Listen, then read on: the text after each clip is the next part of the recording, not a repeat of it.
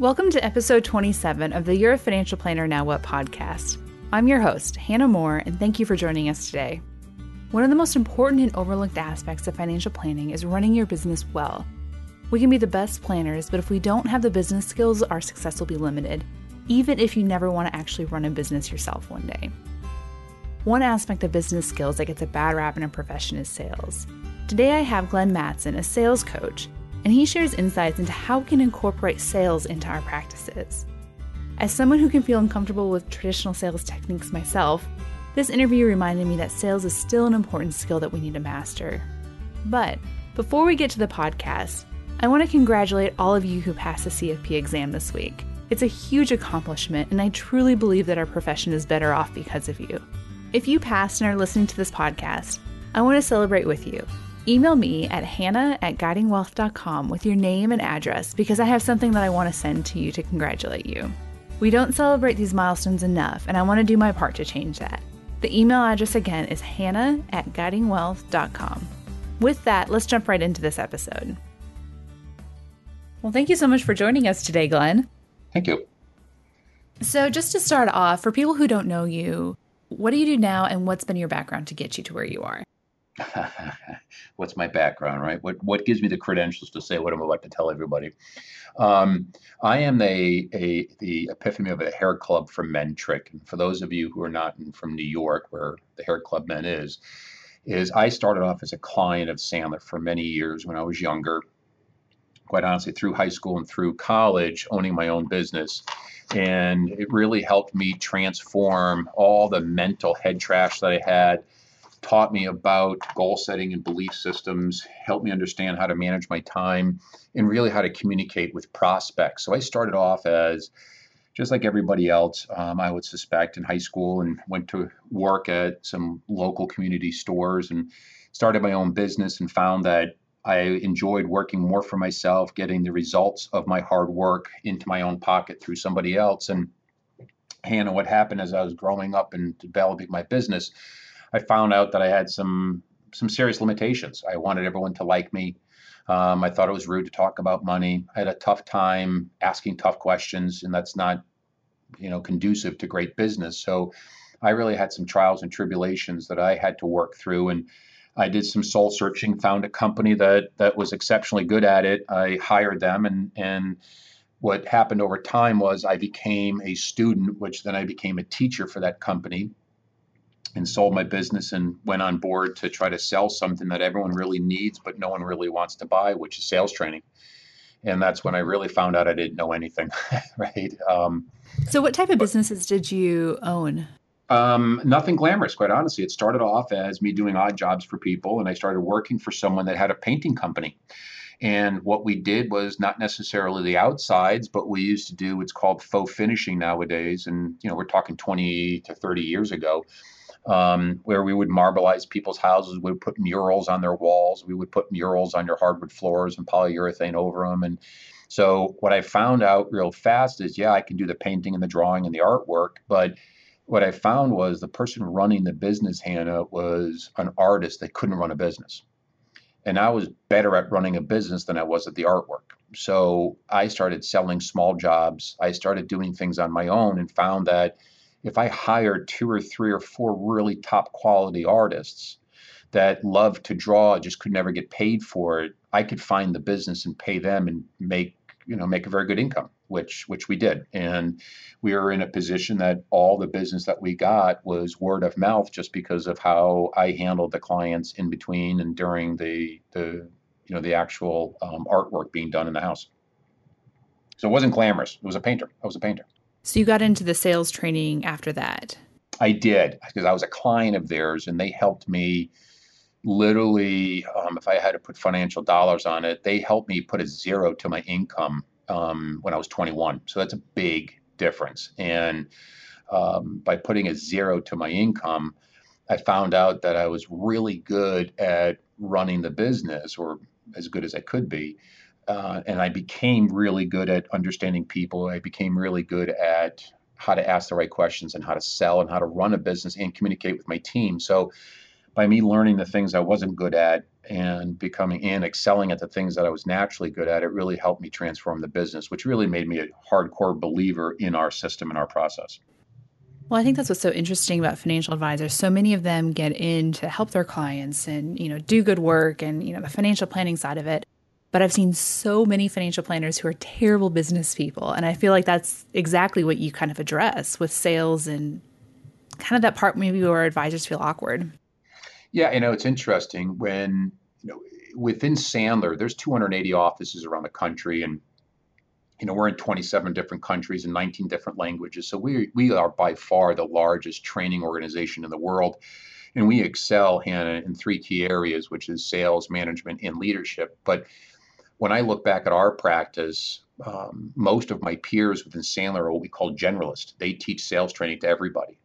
Um, I specifically only deal in the financial field. So all my clients are home offices or agencies or teams of top producers or the emerging advisor who's just got out of college, who's now entering into the business and is sitting there with their eyeballs the size of a basketball trying to figure out what, you know, what did I commit myself to? And I love the business. I love helping people, but how do I overcome all my fears to get in front of people to help them?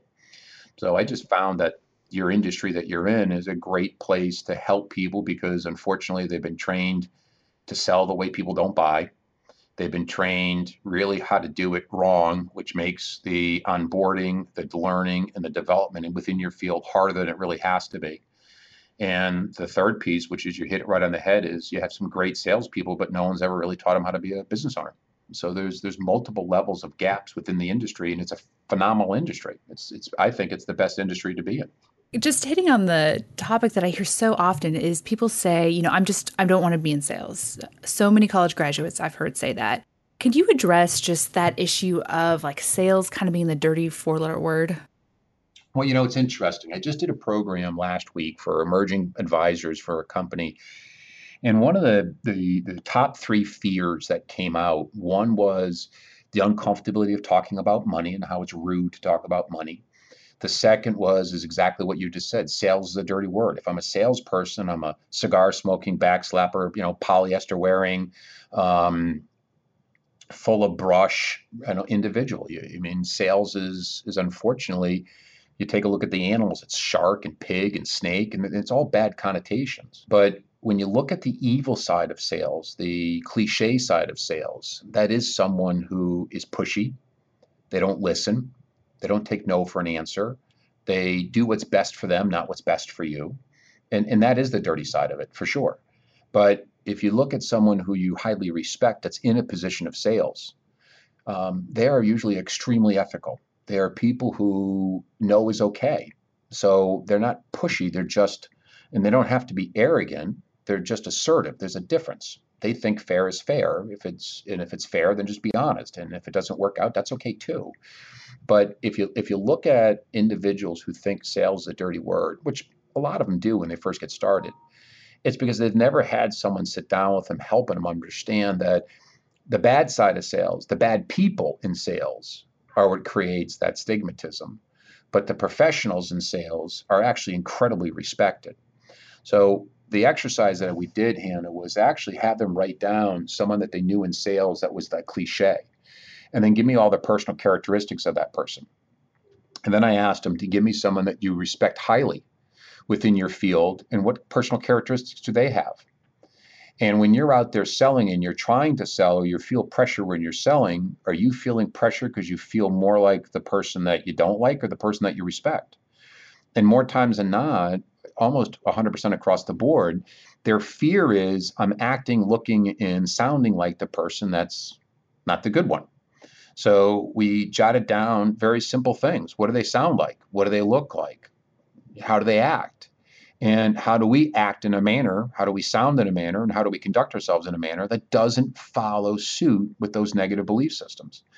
And most of them, they don't want to be that person. So when you teach them how to sell with ethics and with the ability to have truth during the sales call, they really take to it quite well is because now they're learning how to sell the way they don't want to be perceived, right? They don't want to be perceived as that cigar smoking, polyester wearing person. So, like for instance, one of the things we'll teach someone is to make sure that you get up front an agreement from the person you're talking to that no is okay. At the end of the meeting, if you don't want to move forward, no is okay. I'm going to say no, just like you may say no. And by having both of you agree that no is okay up front, it reduces an enormous amount of anxiety, an enormous amount of anxiety. Um, the other piece that we talked about with some people is when you go to your natural market, traditional, they'll tell you to go to your natural market, share with them what you do, and try to sell them. Kind of makes sense with affiliation of trust, but the problem is all your friends know when you call them up and say, I want to come over and share with you what I'm doing, they all know what's happening. So we have found a process that when you call your friends, instead of saying, I'd like to come over and share with you what I do, it's more of a, I'm calling you up assuming that you're okay. I'm assuming that all your financial situation is set up and you're okay. What I like to do is come over and share with you what I do in case you know of anyone I can help. And we have found when we take that approach and follow our process that the average individual reduces the anxiety of themselves with their natural market. It reduces the anxiety of the natural market to have the conversation with you. And we'll get 30% of the people in your natural market conversation, 30% of them will turn around and be more than happy to either buy from you or refer you an additional 30%. So we'll trip, typically get three times the results that a normal agency will get telling them to do it the traditional way. And the traditional way not only makes the salesperson feel uncomfortable, but it also makes the natural market person feel uncomfortable. So it's a double whammy. So can you talk more about like what does a sales process look like? Well, very traditional sales process, and and and you know this is how almost everybody has been taught in your industry to do that this way. Is you go in and you do your approach talk, and your approach talk historically, if you look at most companies and they have their new org or their new producers memorize this, right? It's the key fundamentals of financial planning. It's the five pillars of, of financial success. It's the three or four paragraphs about who you are, what the agency does, what makes the agency unique, and understanding financial planning of some sort. And it's typically either in a PowerPoint, it could be in a laminate, it could be in a story talking about a house or a bridge or all these different other acronyms. But at the end of the day, you show up and you talk for 10 or 15 minutes about your story. And then historically, they're taught to ask three or four engaging questions and then go right into either a fact finder or quick facts to gather data. And then, Hannah, as you know, after you do your approach talk, get them comfortable, gather the data, you go back to the office to create some casework. And that's usually if you're new, that's when your manager goes with you after you've done the casework. And the manager will then walk through what you have, what you're supposed to have in their perception, what your gap is. Here's the products we think you should utilize and why. And then we try to close it to you. Now, that's a very traditional process and and it is a lot of pressure on both sides and we think that that's backwards because after you've done all the work you hear things like that's an awful lot of money i'm not sure you want to do this i appreciate you sharing that with me it's a ton of information it's a lot to digest do you mind if you get back to me in three or four days we get what we would consider stalls and objections now we just teach people that to sell the way they buy and unfortunately, going in and gathering data, doing casework, and going back and presenting the solutions is not how people buy. What you're doing is you're talking to the intellect of the individual, the buyer. And when you talk to the intellect, the intellect is not what makes a buying decision. Emotions is what makes buying decisions.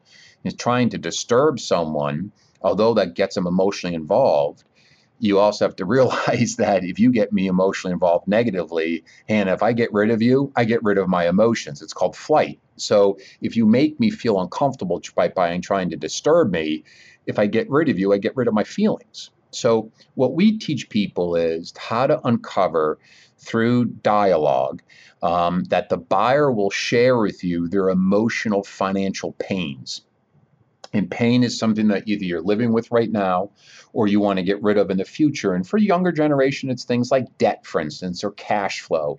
In the middle generation, it could be cash flow and balancing two incomes to one income if they start a family and one of them decides to stay home. Or if you're a little older, it's how do we deal with retirement without crippling our ability to save for college? Or if we're going to be saving for college, how do we do that without crippling our ability to save for retirement? So, when depending on your lot in life and where you are, the concerns that you have around your money is doesn't go away. It just changes and you need to have an availability of understanding what those emotional drivers are. So the real fundamental key for your new uh, advisors is to understand a couple keys. One people buy emotionally and they justify it intellectually. Stop trying to prove to somebody that you know what to do to solve their problems. What you need to figure out first is A, do they believe they have a problem? And B, do they even want to fix those problems before you start recommending how to solve it? I think that's great advice. So, kind of shifting how that conversation starts out with prospects, or if you're online, changing how you're writing. Yes. To attract people. Right. I mean, if you think about some of your friends, if your friend turns to you and says, Gosh, you know, I just can't figure out my bills every month well, that's an intellectual statement. An emotional statement is it's completely frustrating. At the end of every single month, I have to balance all my different bills and who's going to get paid and who's not. It's like a constantly juggling stuff. And the more I do this, I just feel like I can't get started in my life. That's more emotion than it is intellect. And people buy emotionally, but they justify it intellectually. So when we hear people talk like, ah, I need to have more cash flow, or my debt seems to be pretty big, or I don't even know how to get out of debt, those statements, Hannah, are coming from someone's brain. They're not coming from their heart or their belly button. So, unfortunately, what most of us are taught when you're brand new in the business, if there's a crack in the armor, you got to go after it. So, if someone says to you, My gosh, cash flow's tough, or I don't even have enough money to pay all my bills, that's coming from the head what we've been taught, unfortunately, inside of agencies is, well, let me tell you how we can solve that. First, you're going to have to do a fam- you know a family budget. Then you're going to have to do that. Then you're going to have to do. We go right to solution mode. Well, I'm sure if you asked all your listeners, how many of you know that you should eat less? How many of you know you should exercise more? How many of you know that you feel tired every night and you need to go to bed more? Right? Everyone knows it, but how many people take action on it? So, problems everyone is aware of. Pain is commitment. Problems are intention. They are intending to fix it. When you're in pain, you will fix it. It's a big difference between the two. And so when you find somebody who has that pain point, you speak to that pain or kind of what does what does that look like? Well, when we uncover those emotional drivers, we have to ask some simple things about scope and significance and impact and some other what we call qualification questions to help the buyer understand is this really an emotional thing or is this an intellectual thing? Because if it's intellectual, that's fine, but it's probably not big enough an issue to fix or to change your lifestyle or to change some of the things you're doing. So, for instance, most people who are in debt know they're in debt. They also know how to fix the debt, but they still put more money on their credit cards than they should every single month. So, that's someone with intention if if you have debt and it's to the point where it's overwhelming and you're underwater and you feel handcuffed and you can't get to the next part of your life you can't buy your new car you can't move out of the house you can't get that engagement you can't get married and you really want to get married you will change your lifestyle to make sure you're not in debt anymore by saving. It's going to take you a while but you can do it. So when we talk with and we teach people how to go out and have Um, conversations with others about their finances, we have to teach them how to uncover what those emotional drivers are, not just to sell them something. That's not the key. The key is so that the buyer changes what they're currently doing for the better. And to change, we have to have more than just intention. What's funny is as I'm hearing you say all this, I can just like all of this seems like it would apply to somebody to managing their boss or helping their boss kind of get more direction for a firm or for all these things. So I think, you know, you're talking about sales, but I feel like this can be applied to so much more than that. Well, it's it's honestly it's motivation 101. And if you take a look at yourself too, if you know deep down inside you need to ask for more referrals from your A clients, but you're bringing in good money right now through a different sourcing process well, you have intention of asking for referrals, but you really don't need to. But let's suppose you're in the process where you want to make an extra hundred thousand dollars next year, hundred, hundred, you know, five thousand, ten thousand, a hundred, whatever the number is. But you also want to take every Friday off. Well, to do that, how you're doing your business right now won't generate enough flow for you to do that. So the question becomes how bad do you really want to have your Fridays off? If you really want to have your Fridays off really bad, you're going to have to ask for referrals. So, what's worse, not taking your Fridays off or the pain that you have to go through by asking for referrals? And so, it, it, in life, when we look at things, which one's the lesser of pains, or is one pain less than the pleasure you're going to get in another area? It's a seesaw. So, if you have so much desire to take that day off, you will overcome your fears of, of asking for referrals to get to the pleasure, which is the days off if you're at home right now and you're listening to this podcast and you know you should be dialing the telephone, you know you should be doing your market surveys, you know you should be talking to the people that you already know about what you do, but you're uncomfortable doing that. Well, one of two things is true. Either not having any money to pay your bills is less painful than talking to people you already know about what you do for referrals. Whichever the one of those two things is less painful is the one you're probably going to lean towards. So if you have a mom and a dad or someone else that's helping you economically, you may find yourself saying, you know what, I know I should be getting referrals, but I won't do it because not having enough money to pay my bills is not that bad because I'll have help. So you are right on the fact that we're talking about communication and motivation, but it just happens we were talking about it in the world of sales. Let's talk about this goal setting because I feel like whenever I've heard sales before, it's very much paired with what's your goal, how are you going to get there? I mean, would you say that that's the case? Well, goal setting is goal setting goal setting helps you create a purpose behind the what. The what is what you have to do to get in front of enough people, to help enough people, and for you to make the income that you want and it's a relatively easy mathematical ratio. How many, you know, what kind of behavior do you have to do per source? How many sources do you need to do to get first appointments? How many first to get your closing meetings? How many closing meetings to get to the number of cases you need based on your average case size? How much you're going to make? It's a very easy mathematical equation. We call it cookbooking. It's one of the fundamental things that most agencies don't do, even though they say they do. But when we go back to that, Hannah, they still have to do the behavior. And behavior is the only thing you can control. So all goals need to be converted to behaviors. But when it's time to do the behavior, we still need to have that three degrees of a push. We still need to have that tipping point that when we look at the telephone, it's the size of Chicago. When we know it's time to ask for referrals and we have marbles in our mouth, right? We all know, quite honestly, what we're supposed to do, but many of us don't have the courage to do it. So, goal setting is what gives us that courage. It gives us that grit. It gives us that ability to face our fears and do what we're supposed to do, not what we want to do, which is don't do it. So, goal setting really is about getting to that next level. And, and, and when you look at the average person, I mean, some scary statistics out there. They'll tell you 86% of the people walking planet Earth have absolutely no goals. They get up, they go to work, they come home, they mow their lawn, they eat their food, they sit down and watch TV for half an hour, 45 minutes, they go to bed again. That's the extent of their life. Now, then they'll tell you that roughly about 10% of the population have an idea, which means it's in their head of what they want in life. Only 4%, less than 4% of the population actually have written goals. And this is even a scarier statistic less than 1% of everyone walking planet Earth, less than 1% of the population actually have goals, have them written, and have a plan. And they'll also tell you statistically that people who have goals versus people who do not have goals the people who have goals earn nine times more than those that don't. Like I'm a goal setter. I understand it. I, I wasn't when I first got started, but I, I am now. I don't understand why everyone wouldn't have goals. We plan our vacations better than we plan our life. So really the first step is just setting these goals and writing them down and telling somebody.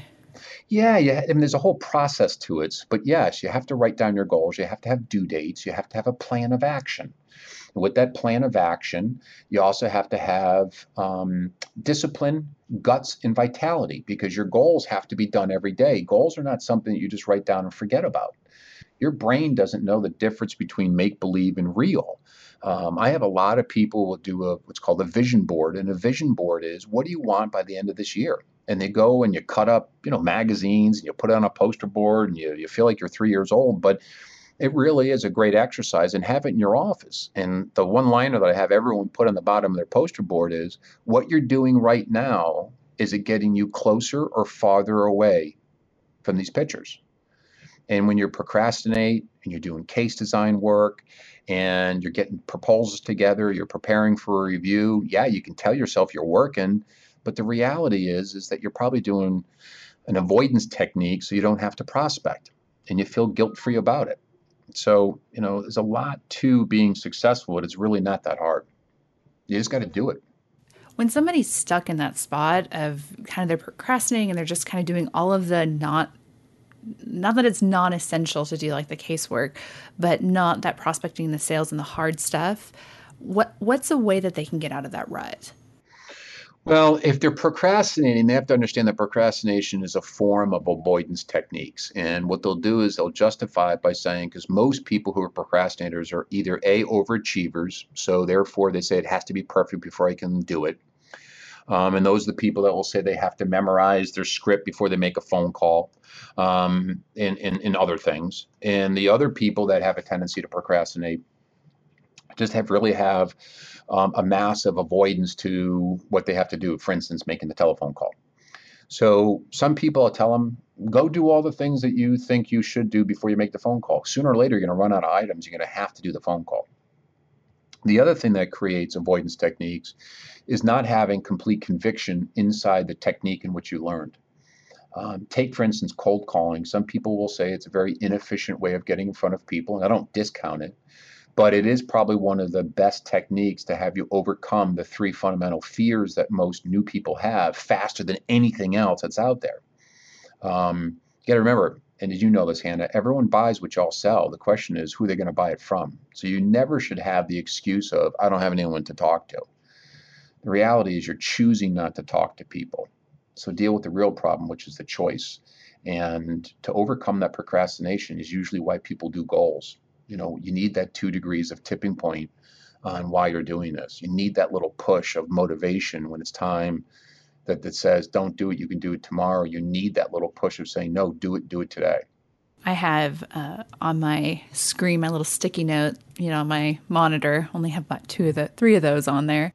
But one of them says most people overestimate what they can do in one year and underestimate what they can do in 10 years. And mm-hmm. I think mm-hmm. one of the things that I found in myself, especially when we start talking about these goals, is I can see that big dream, but it's really hard to see how, you know, working tomorrow is going to affect that. Yes. I mean, it's, it's the old saying is you always bring twice as much clothes as you need and always bring half and half as much money as you needed right on your vacation. It's always the way.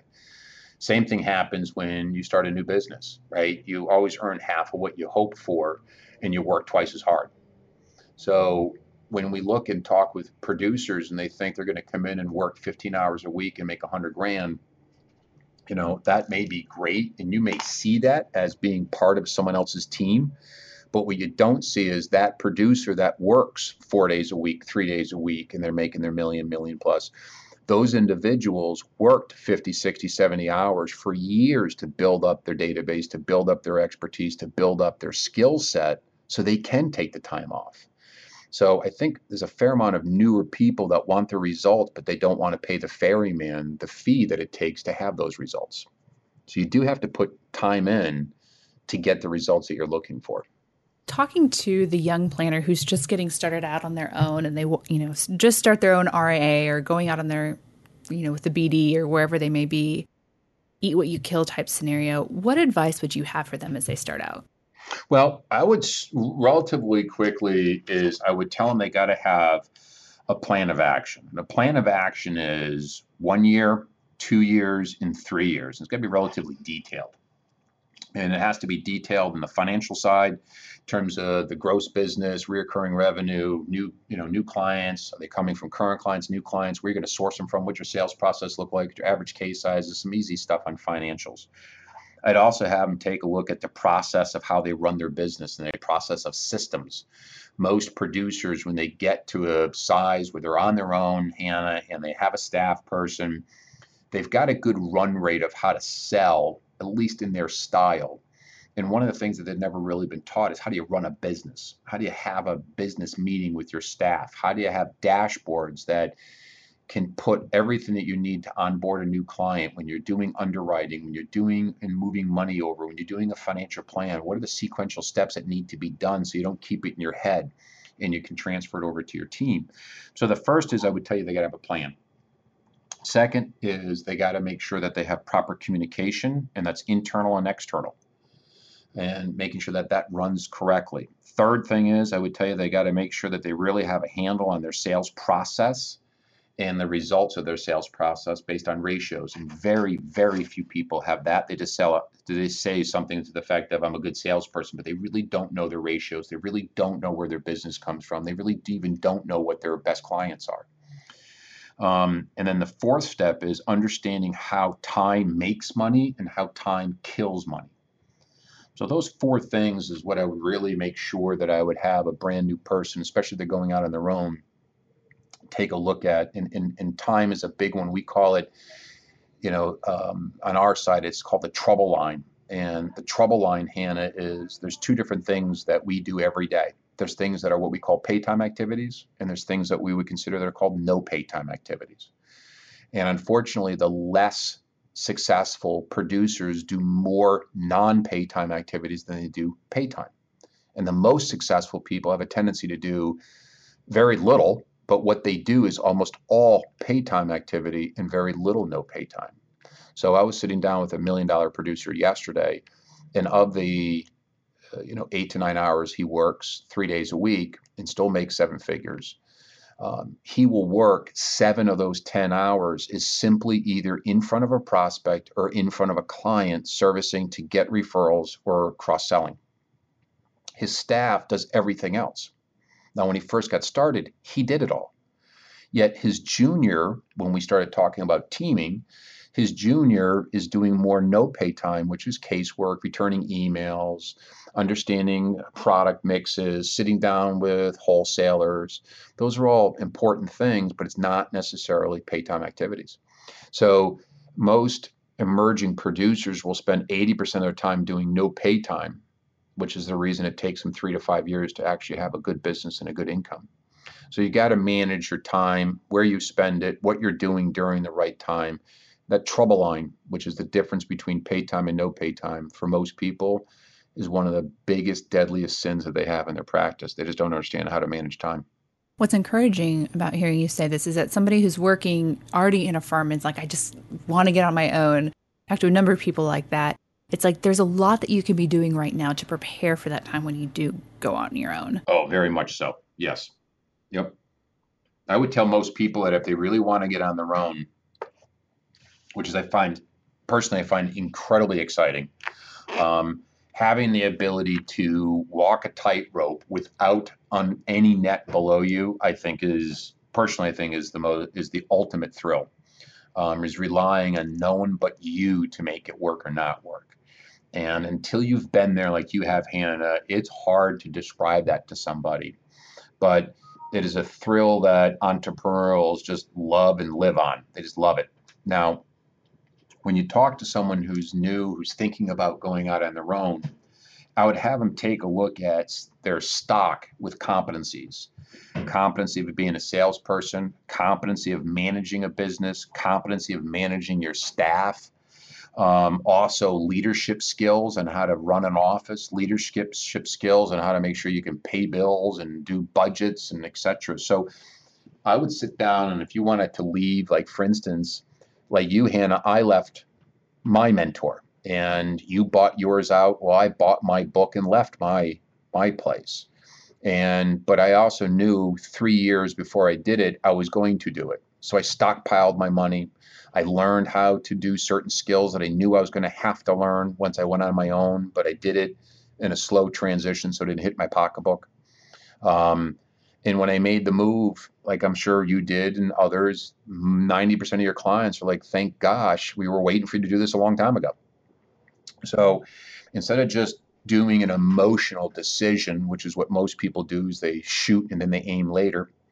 If you're going to have the courage to take that risk and go on your own, plan it. Plan for what you want, plan for what's going to happen if it's not what you're hoping for in terms of plan B. Be fully committed to it. And then once you make the decision to go, you got to put blinders on and go and don't look back. So, again, many people, I think, when they first get started, they get started too soon. They get started because they didn't get themselves prepared financially or from a competency standpoint. But for those that did, like yourself, I think it's the best thing in the world. Yeah, I can definitely attest to that.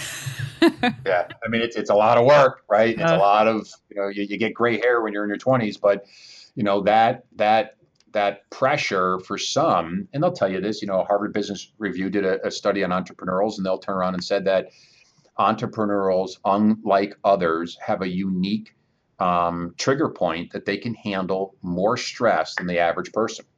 So, what you would find as stressful, you may talk to your friends and they may say, Yeah, I had a tough day today. This is what I had to deal with. And in your mind, you're like, My gosh, that was between 8 and 8.15. You know, that was nothing. So, what we deal with on a day to day basis changes constantly, but it's also more than the average bear can handle. That's why most people can't be good business owners. It's a lot of fun. I mean, you, you can't, you, you, again, I don't think anyone that's on their own would, would, would change it for anybody. They love it. I just think that's a really good point because not everybody's wired to have their own business. No, not at all. Everyone wants to be the boss, but very few people are good at it. Yeah, and I feel like a lot of times it's held up as the ideal, but as an entrepreneur, like there is nothing better than you can have to have somebody who's an employee who is exactly the right fit and where there should be. Oh, they're phenomenal. Absolutely phenomenal. But hard to get.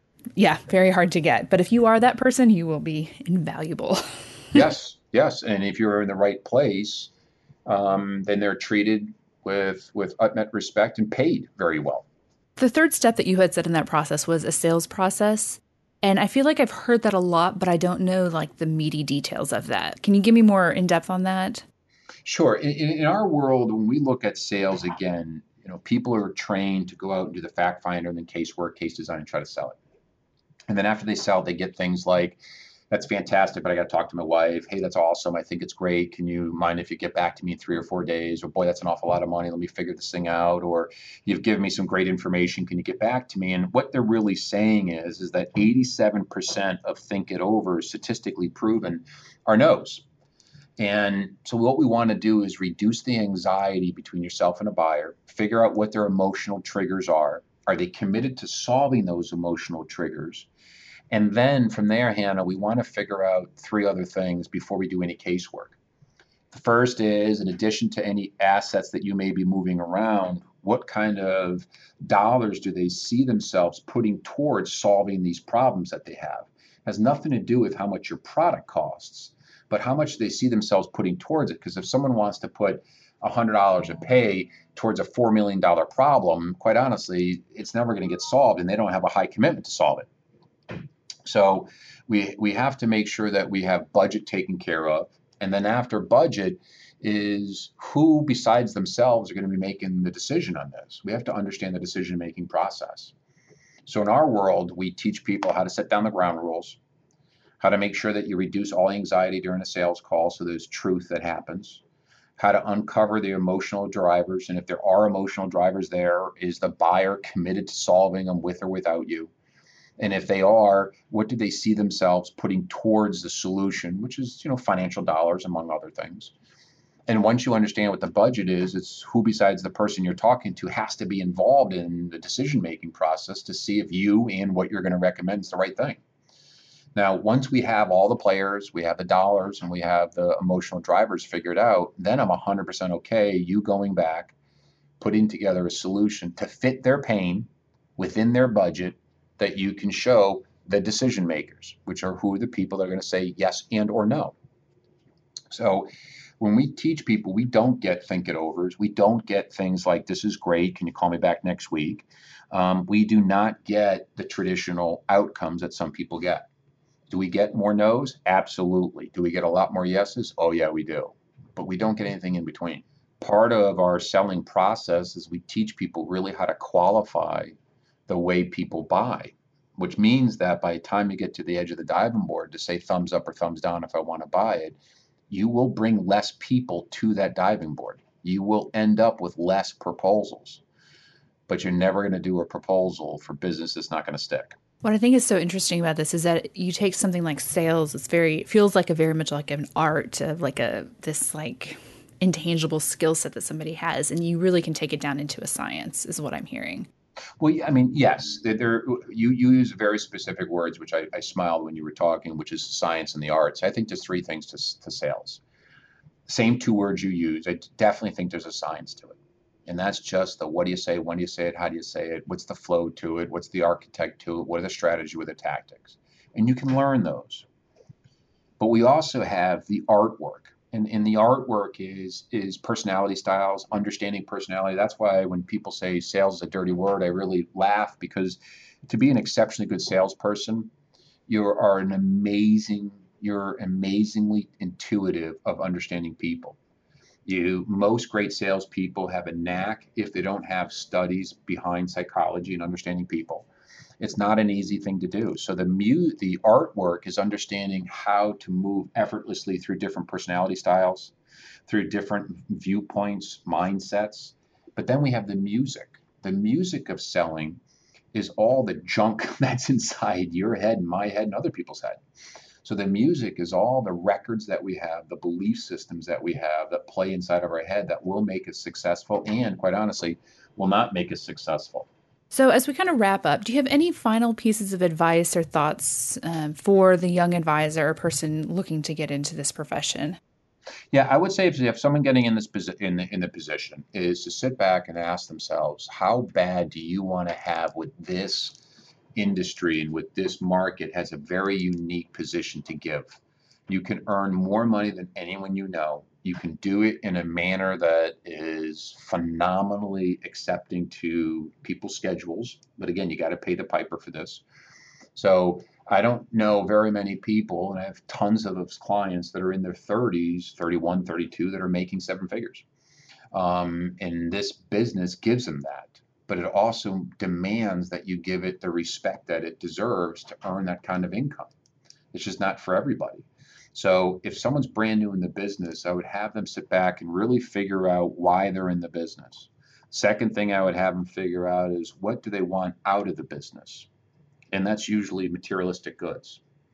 And then how bad do you want those? And to do that, what are you willing to give up? Are you willing to give up some free time? Are you willing to give up some socializing in the beginning of your career to get it back tenfold later? So, what are you willing to give up to get your goals? Is a big question that a lot of newer people are not willing to give up some social goals to get their financial and or family goals taken care of.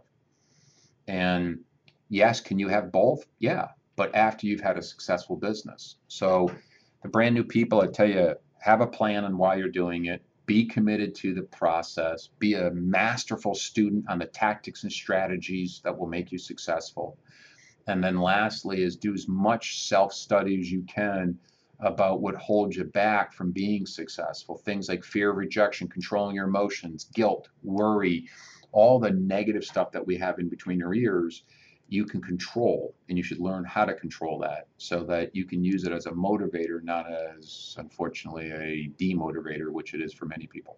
It's one of the things and maybe you have thoughts on this. I remember being so insecure with client meetings and just how clients were perceiving me and just one day i was just like you know what i'm going to decide that that is not how they're viewing me and i'm yeah. going to decide that you know they're viewing me this way and even if that's not true like that's fine but i had to make that switch in my head Oh, it's phenomenal. And, and by the way, most of it's a self fulfilling prophecy, right? You walk in and you say to yourself, oh my gosh, they don't think that I know what I'm doing because I'm young.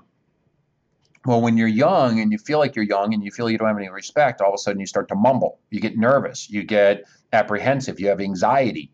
You start to worry. And when you do that, your emotions get out of control. Your heart starts to beat faster. When you start to talk, you mumble maybe a little bit. You mispronounce words maybe a little bit you lose your train of thought, which, by the way, gets you more emotionally involved, which then unfortunately proves to your client that you may not know what you're talking about, right? So even if you do know it to be false, because you fear it, you act in a manner that reinforces what your fear is. The belief of, you know, back in the day, Navajo Indians had a great story about two wolves. You have a black wolf and you have a white wolf. And a black wolf feeds on despair, anger, fear, anxiety, guilt, worry, um, um, you know, frustrations, embarrassment. And your white wolf feeds on love, courage, trust, respect, risk taking, etc. And this older gentleman is trying to describe to the chief's son that we both have these wolves inside of us. And the little boy who's completely freaking out, right? He's feeling his, his stomach. He's like, What do you mean? Where, where do they live? Who wins? What's going on? And the elder turns to him and he goes, Whoever you feed wins.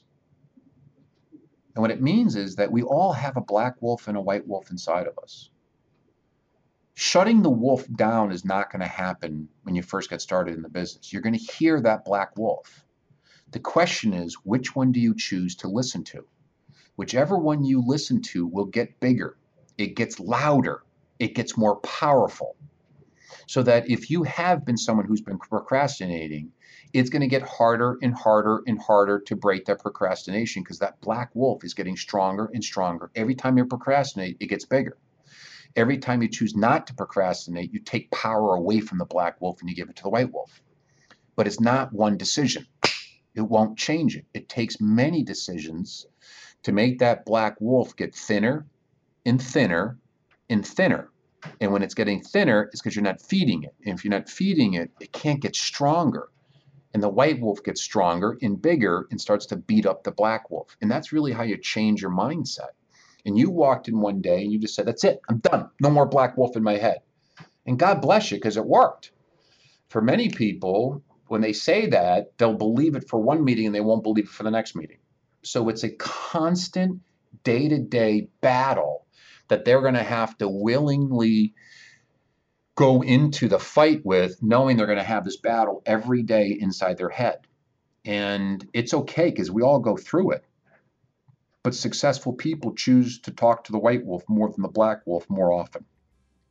And non successful people listen to the black wolf and then they blame outside forces. They blame the economy, they blame the home office, they blame a product, they blame the, the stupid prospect. That's not what the problem is. The problem is the black wolf's too big. Thank you for joining us on this episode of You're a Financial Planner Now What? I hope you're able to think of sales in a different light and really develop those skills. As a reminder, if you pass the CFP exam this week, be sure to send me your name and mailing address. I'll talk with you again next week.